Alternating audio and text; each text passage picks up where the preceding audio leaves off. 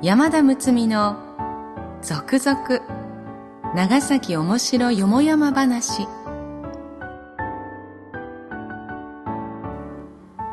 ポッドキャスト長崎の歴史シリーズ。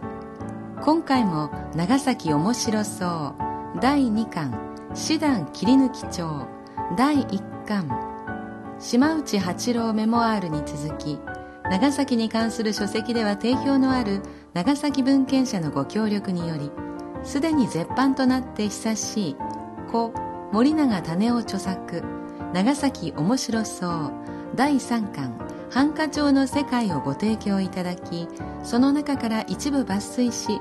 続々長崎面白よもやま話として全18話をお送りいたします。読み手は歌の種でありたい山田睦美です。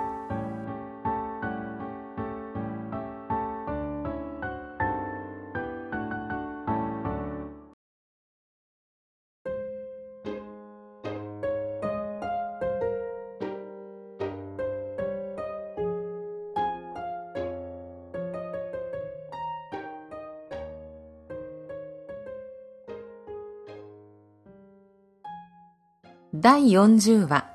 小伺い付け札止め、長崎村前編、大韓記録と奉行所への伺い書き、長崎県立図書館に長崎大館の小伺い付け札止めという記録が残っている。これは長崎大館が自分の管轄する長崎周辺の村々や天草の町村で起こった事件を記録し、その処理の仕方について奉行の応答を付け札にして添えたものである。途中欠けた部分もあるが、文政2年から嘉永末永までの約410が含まれている。その内容を件数の多いものから挙げると、まず捨て物、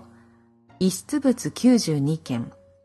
次に家事74件、それから変死69件、その他となっている。犯罪と違って日常茶飯事の出来事ではあるが、そこには当時の庶民、ことに農漁民の生活の一端が伺われて面白い。まず捨て物。これにはいろいろある。海岸に流れ寄った材木一本。高価な衣類の入った風呂敷包み。さては主なき大きい漂流船。こうした遺失物の届け出があれば、その明細を考察に記載して7日間立てておくのが常である。それによって所有者が知れればよいが、もしも誰も名乗り出てくるものがないときは、その品物は村の方に保管しておき、6ヶ月後に拾い主に与えられるのが普通になっている。次に火事。このうち1件消失で済んだのが27件、類承あるもの47件となっている。火事の報告書は損害の実情、火事の原因、火元になったものの処分の順で述べられる。中には随分大きな火事もある。文政5年10月、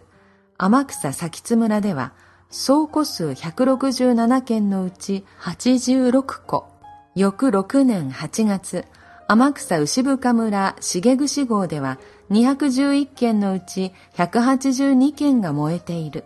何分かやぶきの小さい家が密集しているから、風でも強いとたちまち大火となる。しかしほとんど死傷者は出ない。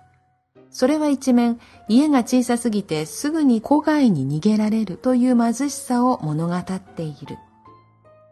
報告書には人と牛馬の死傷はなかったか、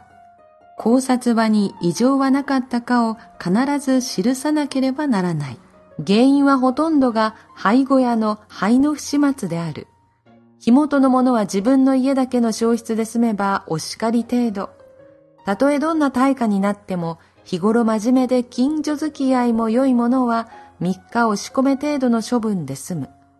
ただし、類承人一同から火元に対して後日何の願い筋もないという立証がなければならない。長崎の諏訪神社や高原寺など大きい寺社が焼けた時もただ類承がなかったということで宮司や住職に何の咎めもないのはなんだか釣り合いが取れない変死にも水死、意死、つまり首吊り、行き倒れなど様々である。その身元が知れない時は、遺失物の時と同様に、その時の様子を細かに記した考察が立てられる。それでわからない時は、遺体は近所の寺に埋葬される。もし死人の遺留品があれば、その寺に与えられた。開国修行の行き倒れの人の中には、国元を出る時の往来切手に加えて、自分が死んだらどこでもいいから葬ってほしいと記した書き付けを持っているものもある。そんな時にはすぐ寺に埋葬される。その他にも人別町から抹消される町外で、追っ立て町外、感動町外、駆け落ち町外などがある。農業を嫌い、大酒を飲み、喧嘩口論をこととして、若い者に悪い感化を与える不拉致者ということで、村から追い払うのが追っ立て町外であり、感動町外とは、不幸者のせがれを親の方から願い出て除籍する場合である。駆け落ちは現代の家で蒸発にあたる。自社への抜け参り、借財などで首が回らず身を隠す者、生活区から他国へ出稼ぎに行く百姓などである。いずれにしても周囲の者が知らないうちに村からずらかるのである。村では大事な労働力確保の意味で、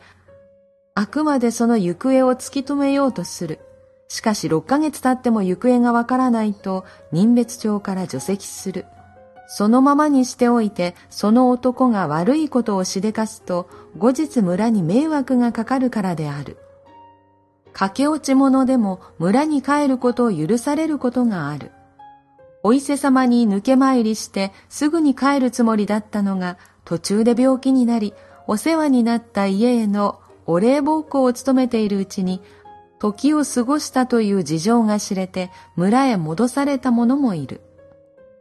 もちろん村へ戻してもらうには駆け落ち期間中行った先々で何の不始末もしていないことが証明されねばならないし、借財などで出本したものは何らかの手でそれを返済してからでなければ許されない。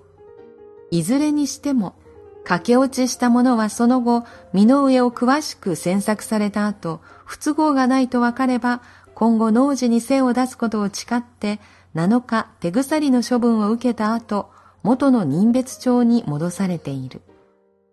以上に挙げたものは犯罪一歩手前の事件の当時の処理の仕方の一例だが、現代の同種の事件の処理の仕方に比べて案外思いやりがあるのではなかろうか。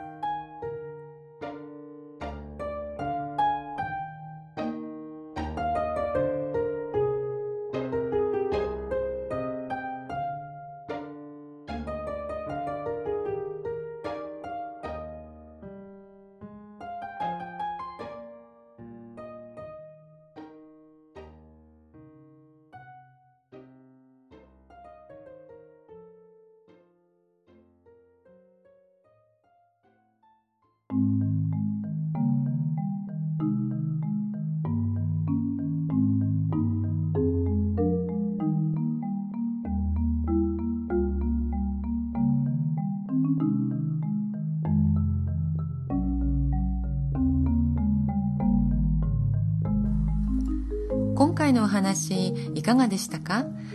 なんかこうさらっと書いてあるんですけどそこの中には人の暮らしがあって私が一番響いたのはやっぱり天草の大火ですね。一度火がつくと粗末な家だから隣近所に広まっていくというああ貧しさってこういうことなんだなと感じることができました。それであの自分の家が燃えてしまっても火元の人にこうやってほしいっていう願いとかがなければそんなに処分は重くなかったっていうところが何ともそうなのかっていうこう人の優しさっていうんでしょうかね。また家は建てればどうにかなるさっていうところなんでしょうかね。今の人の気質とはまたちょっと違うものがあるのかなと思いを馳せています。皆様にはどんな風に届いたでしょうか。このポッドキャストは長崎文献社のご協力により NOC 長崎卸センター NOCS 長崎卸センターサービスがお届けしております。本文中差別または差別的とみなされかねない表現がある可能性もありますが著作者にはもとよりその意図がないことはもちろん長い期間出版され続けている書物であることなどから朗読用のテキストとして多少の言い回しの変更言い換え省略を行いましたが原作の遮奪な香りを残すべくほぼ原作に沿って朗読いたしております。またこのポッドキャストに対するご意見ご指摘は nocs アットマーク e 064.com まで電子メールでお送りいただければその内容のご紹介を当社ホームページで行い今後の配信の参考とさせていただきます。なお長崎文献社は貴重な長崎ものの書物を数多く出版されております。そこで当社でもホームページにて書籍販売のお手伝いをすることにいたしました。もちろん長崎文献社サイトでも購入することができます。詳しくは両社のホームページで。次回までしばらくの間さようなら。歌の種でありたい歌種の山田睦美でした。